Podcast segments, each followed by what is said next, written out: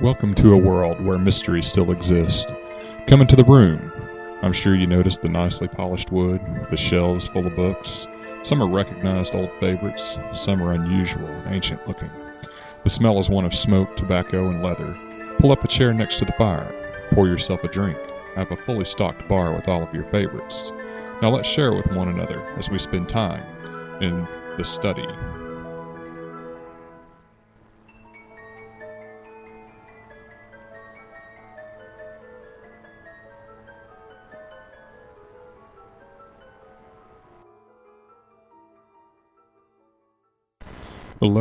Letter S.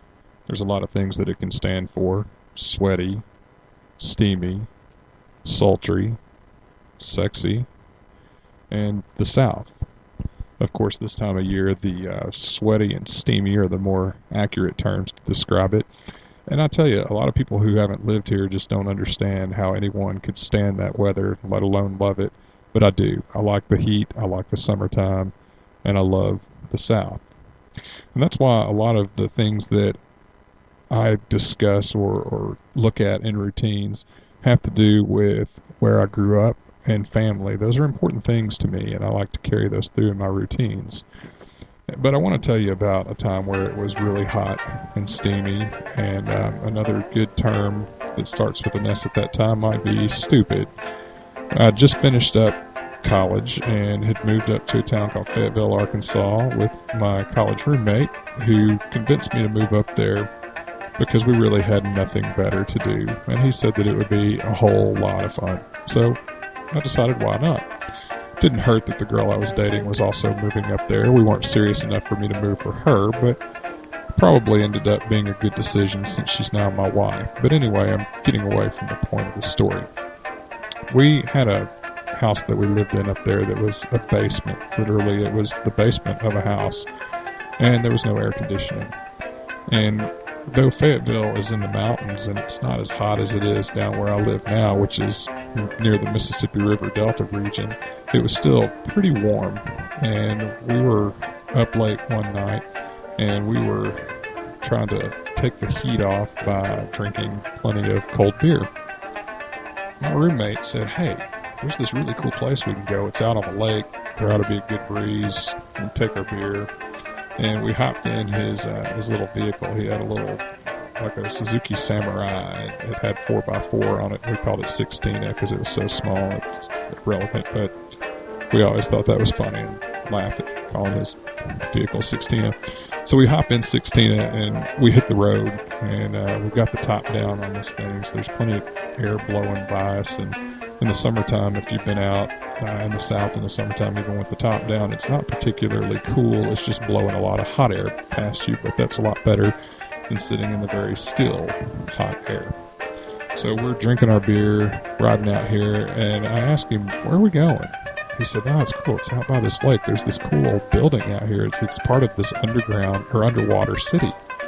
It's like an underwater city. He's like, yeah, yeah, it's, it's cool. It's this underwater city apparently there was a city there, and when they built this lake, they flooded part of the city.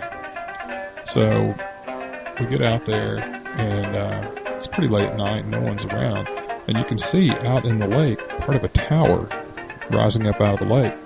And he's like, "Come on, man! Usually you can get over to the tower." And I'm looking; it looks like everything is submerged. But then, uh, in the moonlight, you can see a little bit of a pathway so basically, we had to jump from concrete pad to concrete pad over parts of the lake until we got to the tower. So we're jumping with a six pack of beer on these concrete pads trying to get to the tower. And we do get to it and climb up. And uh, on the second floor, there was a fireplace and windows that looked out over the lake. The moon was out. And it was really, really pretty. I mean, uh, we sat there on the floor and cracked open some beers and just hung out and, and talked. And uh, it got hot though. We were in a concrete tower, and uh, the wind was blowing. So I decided to go to the window and look out over the lake and really let that wind hit me.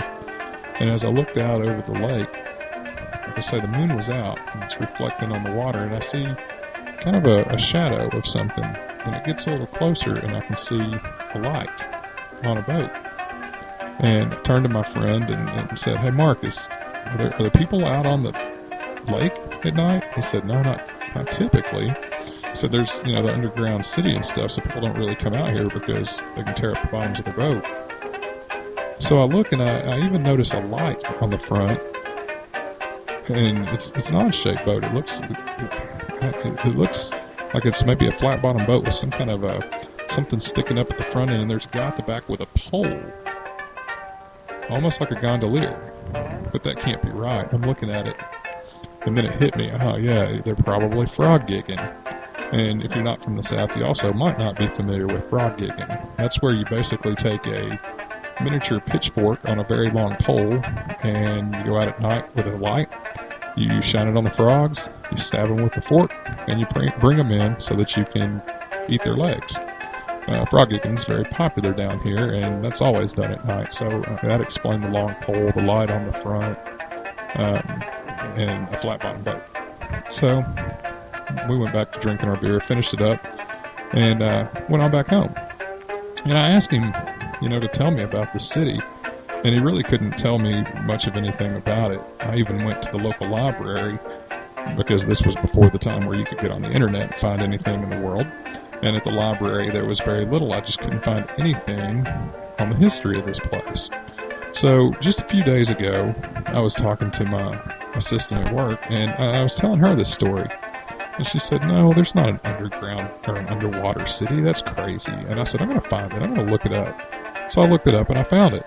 And now what I found was very interesting. This story I just told you happened, as much as I hate to admit it, admit it almost 15 years ago. But I get on the internet, start searching around, and I find the history of a place called Monte Ne. And it's in the Ozark Hills of the White River Valley uh, on the edge of Beaver Lake, which is where we went. And Beaver Lake's a, a nice big lake up there, lots of development around it. But anyway, to get to the point, I found all I found out all about Monte Ne. There was a guy who built the place who was an interesting person in and of, of his in and of himself. Ah, I can't talk, excuse me. His name was William Coin. That was his nickname, Coin Harvey and he was a businessman, a politician, a lecturer, and an author. And he made most of his money uh, silver mining and also writing some books. And he was also involved in the presidential campaign of William Jennings Bryan, and that probably helped him sell his books as well. But he took all of his money, Coin Harvey took all of his money and went up to this place where there was no development, nothing around, bought a bunch of land, and decided to build great, nice hotels and health resorts. So he built two hotels that were built out of, they were log cabins and they were the largest log buildings in the world. And he also had this tower section, which is one of the earliest examples of a multi-story cement structure. And that happened to be the tower that me and Mark were hanging out at that night. And that's really the only part of the structure that can be seen when the lake's at normal levels. But um, oh, and it also had the first indoor swimming pool in Arkansas. Interesting enough. But anyway, to, to get to the point and, and tie this all back into the story, the, the most interesting part about Coin Harvey happened later on in life. He was he was very eccentric, and his hotels ended up going under in, in part because of his odd rules at his hotel. But after it went under, he was convinced that this had nothing to do with bad business management on his part, but rather that this was a sign of the end of the world. So the first thing he did was built an amphitheater, a large amphitheater that had no plans. He just kind of had it built as people went along. And you can still see part of the amphitheater. It's still there. It's partially submerged, but it's still there. But the amphitheater was also built next to what was going to be one of the world's largest obelisks. Since he was convinced that the world was going to end, he wanted to have a structure, something to uh, be there for all of time, and he wanted to put uh, like a time capsule, essentially, in this obelisk. And he thought that the mountains were going to fall in, so he had to build this obelisk t- taller than the mountains. Well, the furthest he ever got was a retaining wall, and that's still submerged, but when the lake levels are low, you can also see the retaining wall where uh, the obelisk was to be built. Now, when he had his hotels and they were still up and running, uh, there wasn't a direct route there. So from the train station, he actually had people uh, ferried to his hotel, and there were bridges that they could walk across a lagoon area that he built. The bridges would go across it, and when I was reading about this, I just instantly flashed back to that night 15 years ago when I read how he had them ferried across. He had gondoliers who would use the poles and push the gondolas. And that's how people went back and forth. And then it hit me that maybe what I saw that night was not people frog gigging. Maybe I somehow connected with the past. Then again, maybe I just had too much beer to drink. I'll let you decide.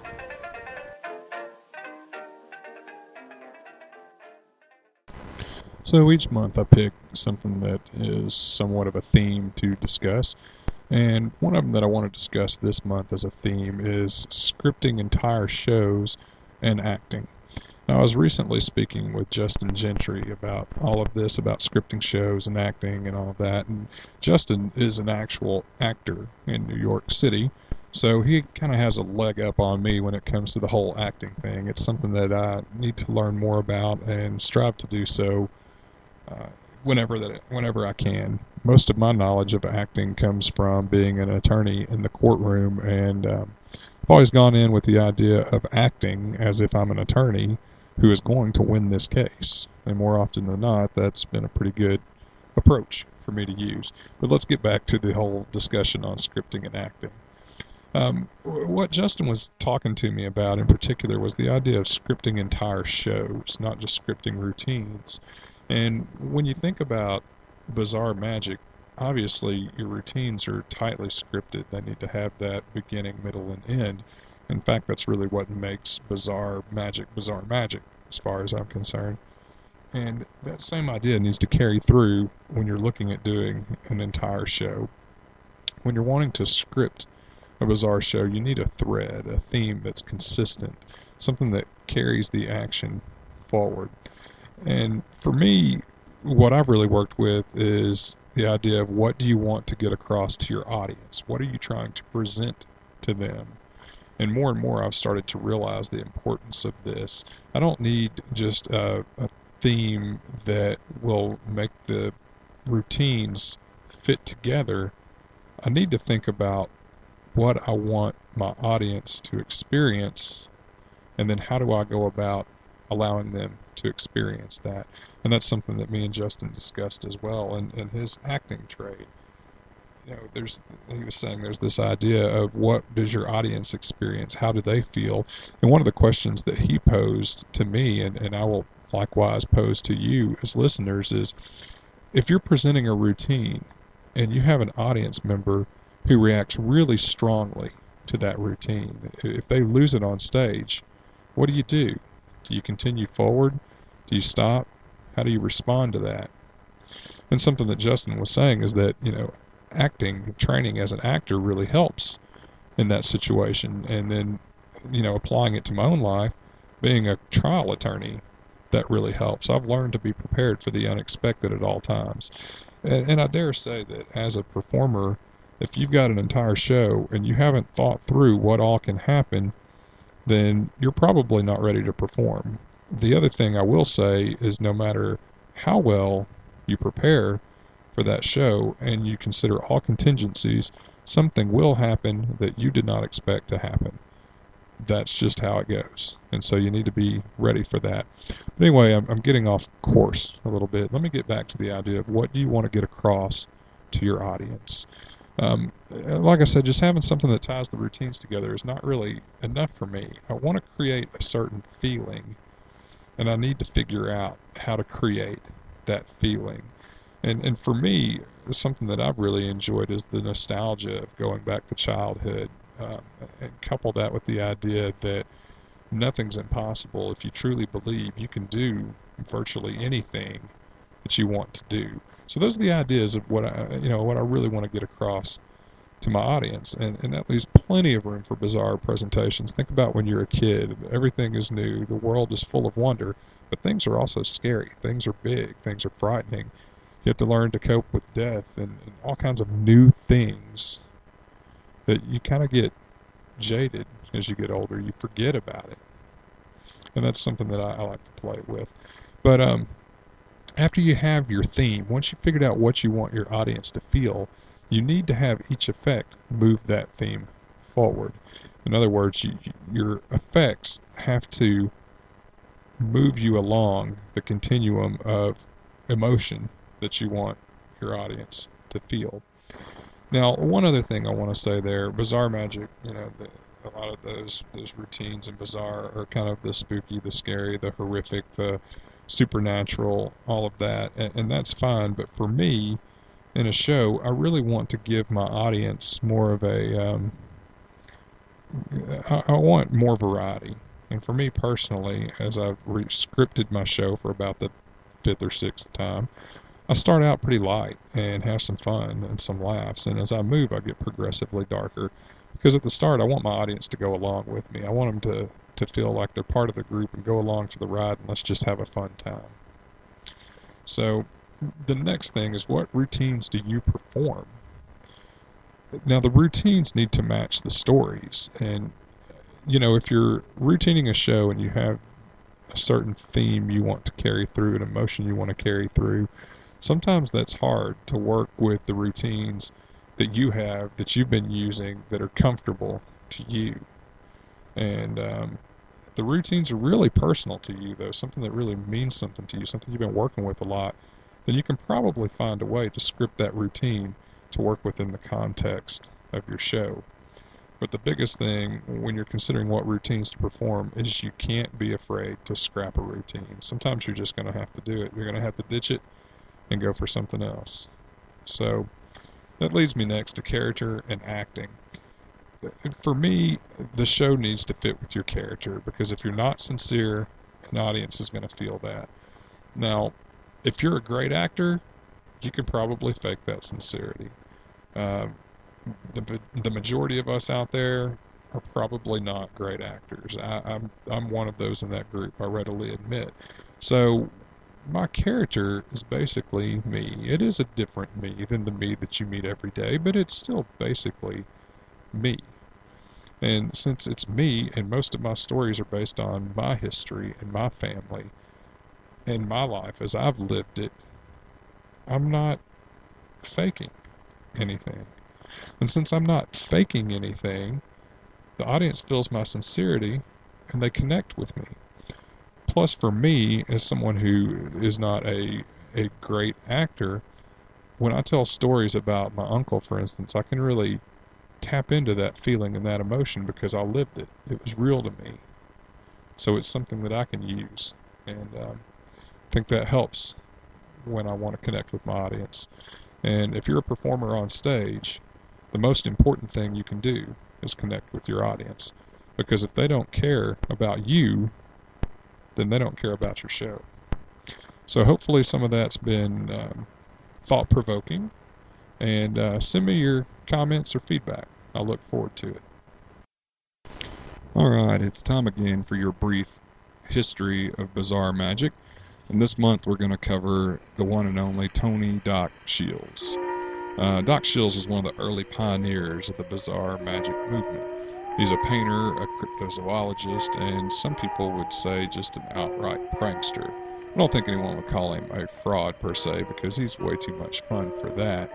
But uh, he, he's claimed to have taken pictures of the Loch Ness monster and he's taken pictures of fairies, and uh, that was kind of a side a side deal that he did, uh, as well as his painting at the time. But his involvement with bizarre magic lasted for two decades, and his work was very well received. And if you've read any of his work, you'll see that it often has a strong focus on the theatrical, though there's plenty of practical routines as well. But you know, I, highly recommend that you read some of Doc Shiels' stuff if you haven't, because his approach to bizarre magic is really, really nice. It it is some of the older stuff from the beginning of the bizarre magic movement, so some of it seems a little dated by today's standards, but uh, some of his theatrical stuff is is great and very, very inspiring.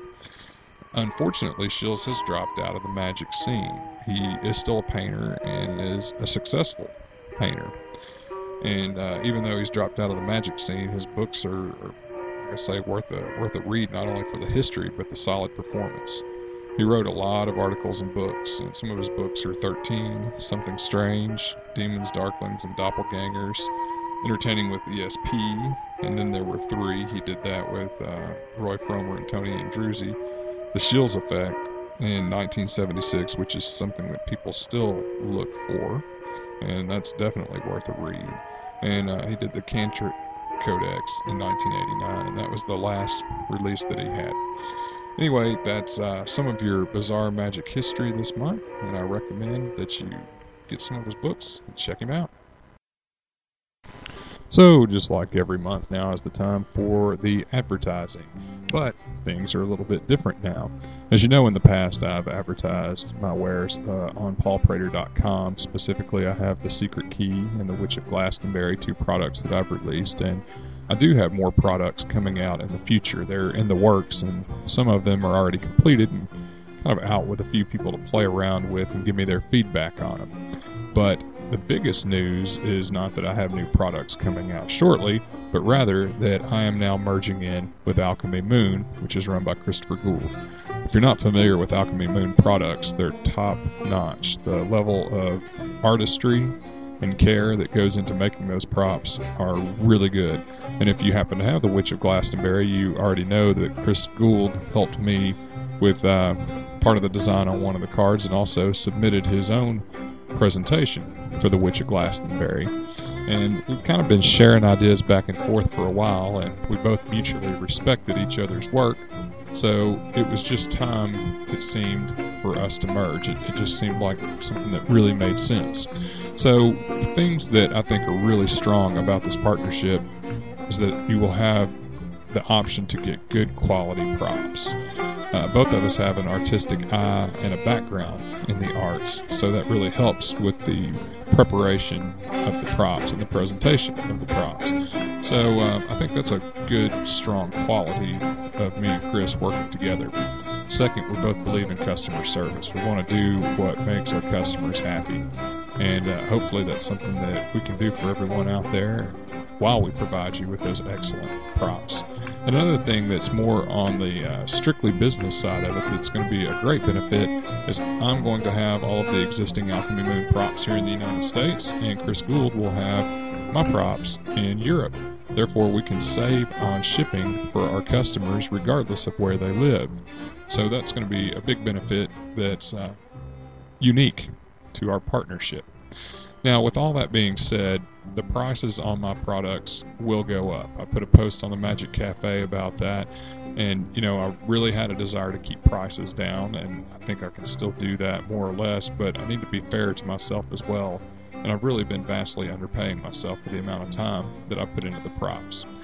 Now, one of the things I will do, I've already done and will continue to do in the future, is look for ways to streamline the production of the props while still keeping the quality very high so that I can help keep prices low. However, prices are going to increase uh, pretty much within uh, most likely a few days of you listening to this, or it may have already happened. Now, you may wonder about Alchemy Moon and the Paul Prater products when that goes live and official. Our official launch date is Halloween. So, before long, we will be uh, restructuring the Alchemy Moon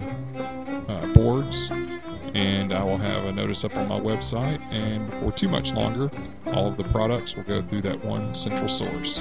This is something that me and Chris are very excited about. From some of the comments on the boards, it seems like a lot of you are very excited about it, and we look forward to be able to serving you with good quality, unique, artistic props. So, last month I did a review of the Sword, one of my favorite bands, and happened to see them recently. They came back through Little Rock on tour and uh, met the guys, got to give them my card, told them about the podcast. Really great time.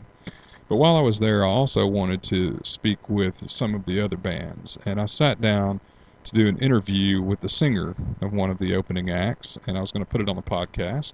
Granted, he does not do magic, but he does do entertainment and does performance. And they've traveled all around the U.S. and Europe doing performances. Unfortunately, I was not able to get a complete interview, but I got a very, very short part of one.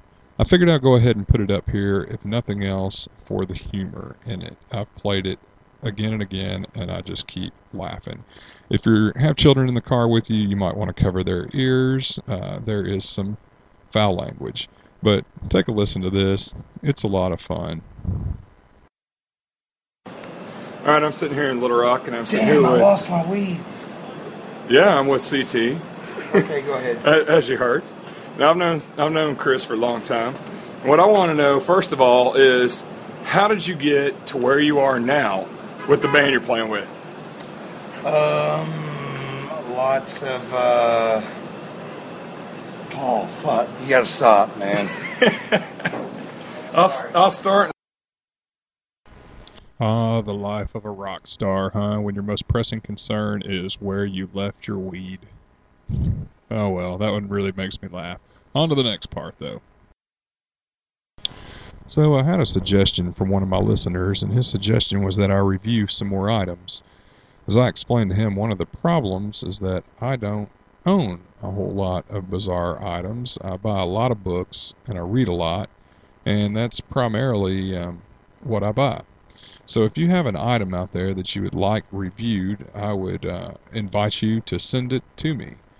My contact information can be found on my website, www.paulprater.com. That's P A U L P R A T E R.com.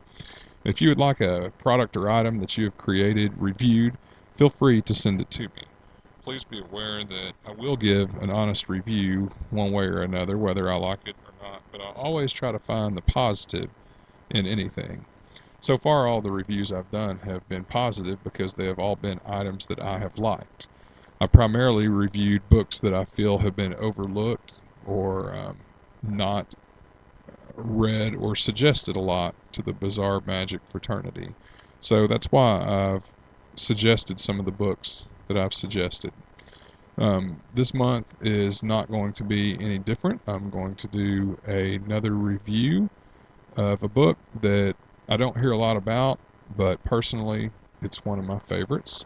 So I'm going to get into the review. It's The Dark Waltz by Michael Fraught. Well, I'm going to go ahead and get into the book review that I was speaking of, and this month I'm reviewing another book that's an older book, but it really is one of my favorite bizarre magic books. It's The Dark Waltz by Michael Fraughton. Uh, he starts his book with some of his theory on the magician and the creating process, how he goes about creating his works. And then he jumps right into a wonderful opening routine that's flashy and visual while at the same time being very atmospheric. And the next couple of effects talk about how he learned magic and, and his, his teacher. It's very interesting. And Michael continues on in parts of the book with his theory on uh, the magician and the importance of ritual. Later in the book, Michael discusses the spook show, seances, and viewing your magic with meaning, character development, and several other relevant topics. Uh, these ideas of Michael's, his theory, is sprinkled throughout the effects. And the great thing about Michael's theory is that it's not just self indulgent babbling or filler material. His theory and his idea on magic and the practice of magic is really very interesting reading. Uh, next, he has a routine that you can tell is really personal to Michael. He's a violinist, and the routine involves a violin, among some other props.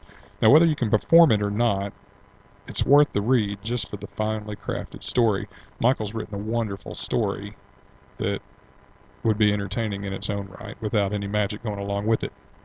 He also has several routines that would be appropriate for seance, including a new twist on a rapping hand that looks very organic and very natural. It doesn't look like it could be uh, staged or a, a magic trick, I say that in quotes, in any way. It looks very good.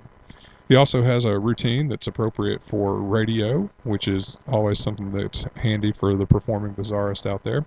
And he has one that uh, he admits is a work in progress that involves a lot of fire. It sounds like a very interesting routine. I've not tried it. I have read it though and, and like it. Um, also, would you like to know how balloon animals can be used in a bizarre routine? If you'd like to know that, then you'll have to check out his book. It's The Dark Waltz by Michael Frotton. You can pick it up at lybrary.com. That's L Y B R A R Y.com. There's a lot of uh, magic books there, and his is one of my favorites. I highly recommend it. So go check it out. So, as I said on my last podcast, I recently had the privilege of going to Chicago. Had a wonderful time, and my first night there, I was able to sit down and have dinner with Neil Tobin, who does his show Supernatural Chicago, which has been going for seven years, and recently was named as one of the top 10 things to do in Chicago by TripAdvisor. So, I would like to say congratulations to Neil for that.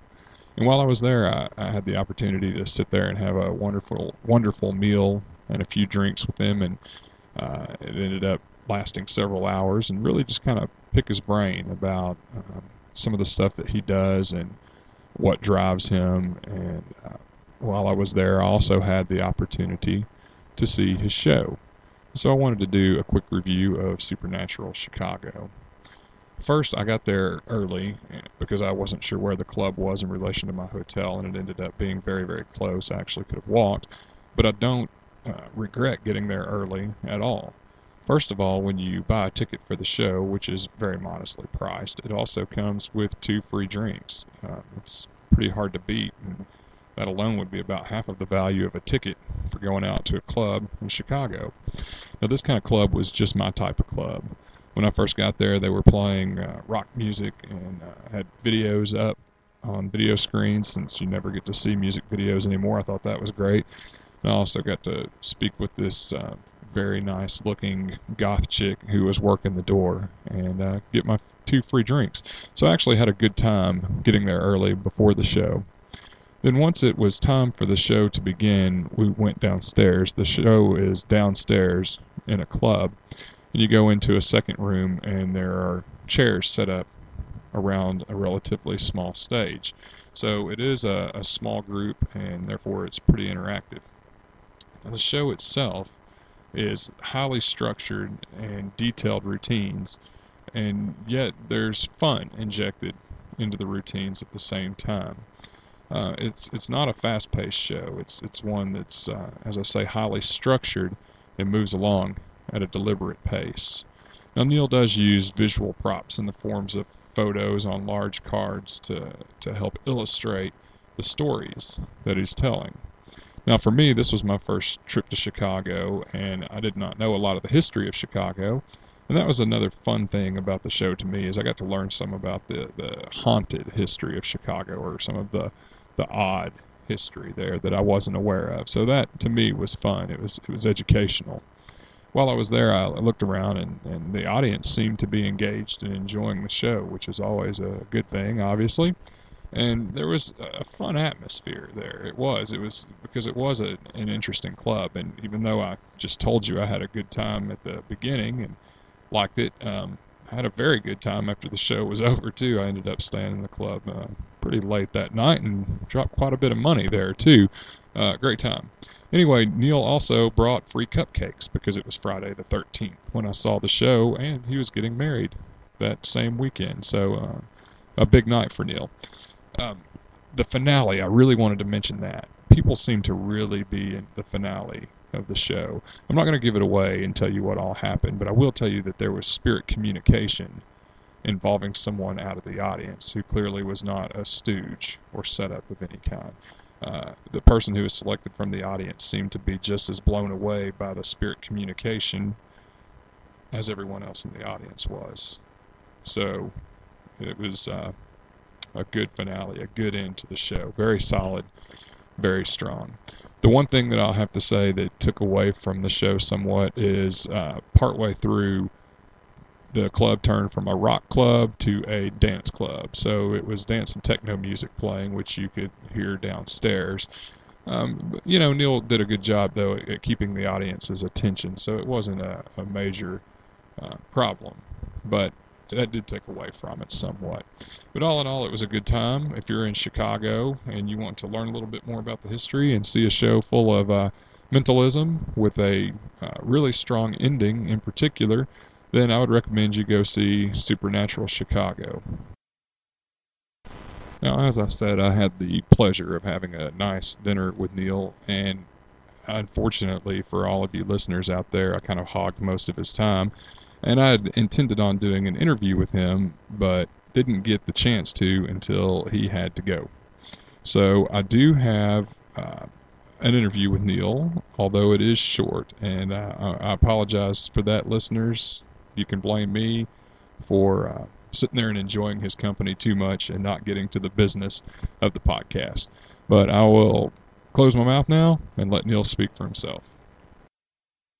Well, I'm standing here with Neil Tobin after having a wonderful dinner and a lot of good conversation, and I had a few questions for him for the podcast. Neil, first of all, what got you into bizarre magic? Well, I got into bizarre magic when, as an adult, I rediscovered what interests me most about magic, and that is doing things that mess with people's sense of reality, that make them question what is real and what isn't.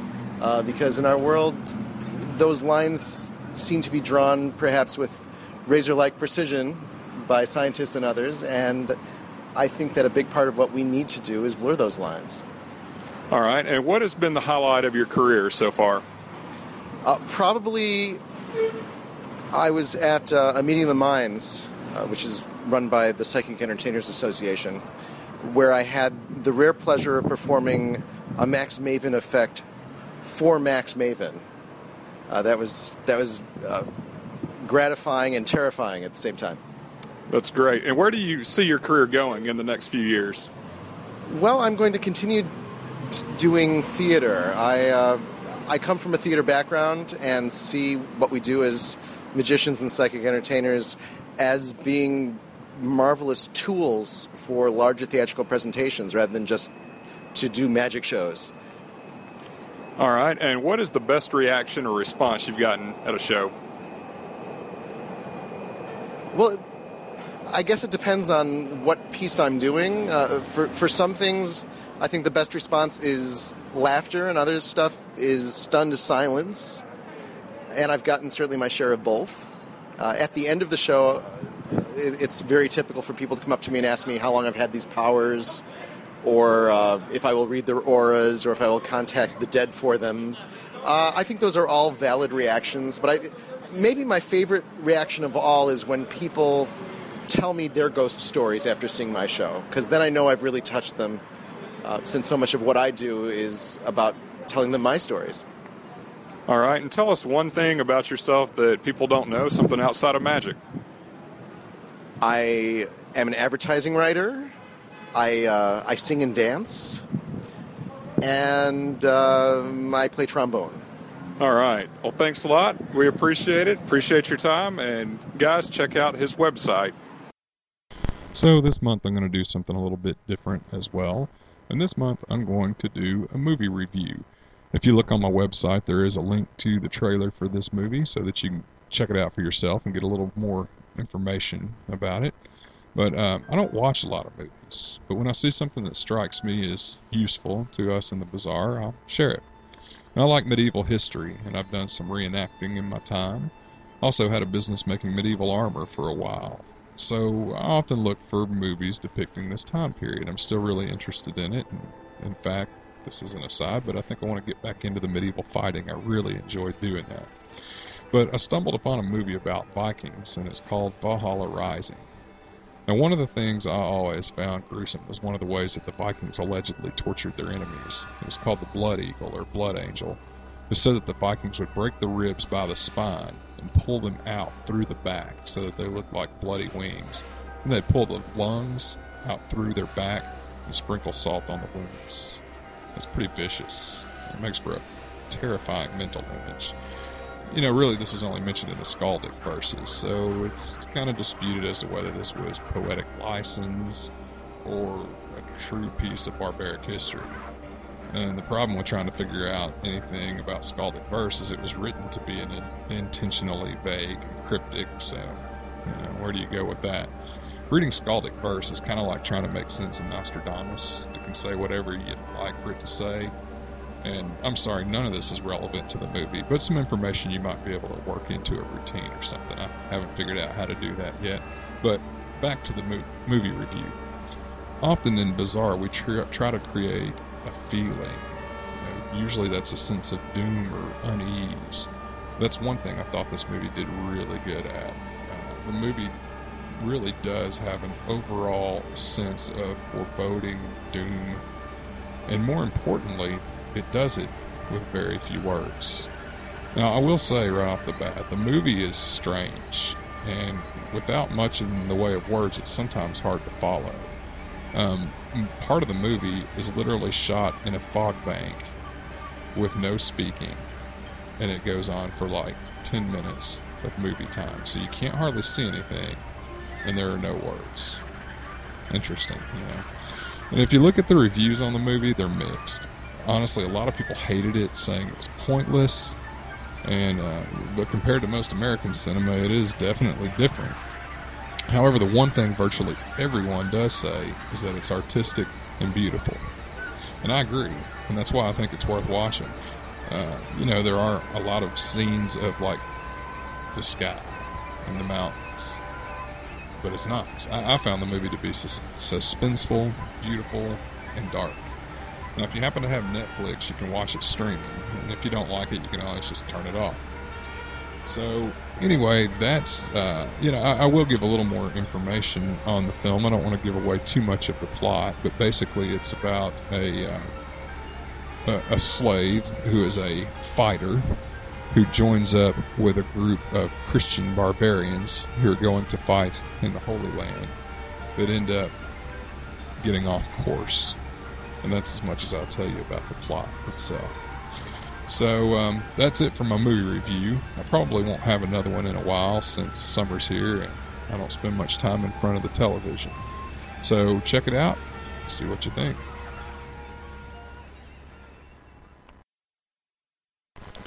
Past several months, I've presented stories to my listeners and asked you to come up with a possible routine for the story. And this month, I'm going to do something a little bit different. I've got a story that's been sitting in my notebook for a while, and I haven't really figured out what I want to do with the story. So what I'm going to do is give you the presentation as as I have written it so far, and I would ask you to listen to that presentation and figure out what you're going to do with the story. And if you come up with something, I would appreciate it if you would email it to me at paul at paulprater.com. I'll give you credit for it and uh, share it with the listeners if you'd like, and if not, that's fine too. Anyway, I'll get into the story. The magician enters the room holding a box in his hands. He sets the box on the table. An artifact can stir up memories of the past, but can it actually make a physical manifestation of the past? Some think so. In the early 1900s, the town of Hexham was cursed by the appearance of a wolf. This wolf was killing sheep in the town. The savagery in which the sheep were killed was serious enough that the killings made frontline news in the local papers. The wolf was known as the Wolf of Allendale. There was a committee formed and hunting parties were formed to find this wolf. The town even went so far as to hire a professional tracker to attempt to find the wolf. All attempts to track it were ineffective. There were rumors that maybe there was an entire pack of wolves, or even that it might be a werewolf. However, soon the wolf attacks stopped, and the wolf was forgotten, at least for the time. The legend of the Wolf of Allendale was resurrected in 1972 when two young boys were digging in their garden. The Robson boys found two small heads in their garden. The heads they found were very similar to this one. At that point, the magician pulls out a small stone head and shows it to his audience. They took these heads into their house, and strange things started to happen. It was said that the heads moved on their own. Things started breaking. Glass was found on the Robson girl's bed, and weird flowers bloomed at the spots where the heads were found. While this may have been strange, this was fairly benign compared to what happened next. The Robsons' neighbor claimed that her and her daughter saw a strange wolf-headed creature walking down their hallway. They screamed and the creature jumped down the stairs with a soft thud, as if it had padded paws, and rummaged through the house, as though looking for something. They later ventured downstairs and found the front door open. Well, the Robsons passed the heads on to Dr. Anne Ross for examination. Dr. Ross had several similar heads. She believed they were of Celtic origin. Shortly after Dr. Ross received the heads, she had a similar experience. She awoke one night to find a large shape with black hair against her door jamb. She got up to see what it was, and the shape ran down the hall and out of the house. A few days later, her daughter experienced the same thing and was scared witless. Well, Dr. Ross gave her collection away. For a short time, the collection was displayed in the British Museum, but there were continuing stories of strange happenings. These heads were taken off display and eventually sold to private owners. I was able to get one of the heads, and this is one of them. I too have found some strange things happen around these heads, and I would like to share something.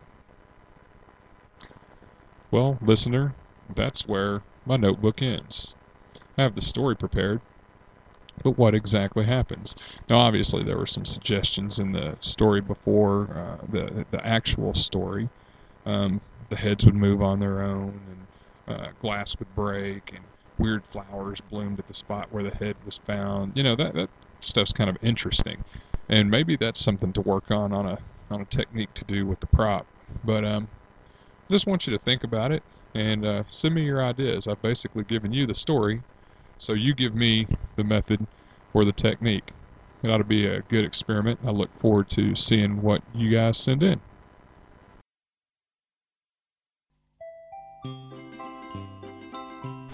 Wow, so I get this whole thing put together and I'm looking at doing this final piece and I realize that I've got almost an hour of material now.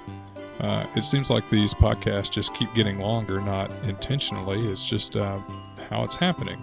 And as listeners, you guys seem to appreciate that. I've gotten some good feedback. I would welcome you to go ahead and let me know what you think, what you would like to hear, what have you. Um, I have taken some suggestions from some of my listeners, and in fact, this month's discussion was uh, from Justin Gentry of something he wanted to hear discussed and talked about, and uh, hopefully everyone else found that interesting as well. So if you have ideas for what you would like to hear, um, products that you want reviewed, anything like that, feel free to contact me. Of course, my website is www.paulprater.com. That's P A U L P R A T E R.com. I'd welcome you to go over there and check that out. And um, my email address is paul at paulprater.com. So feel free to shoot me an email. I'm also on Skype, although my time is often limited. I will do my best to get in touch with you whenever I can. Um, look forward to hearing from you guys. I'm enjoying doing this podcast each month, and hopefully, you're getting something out of it as well.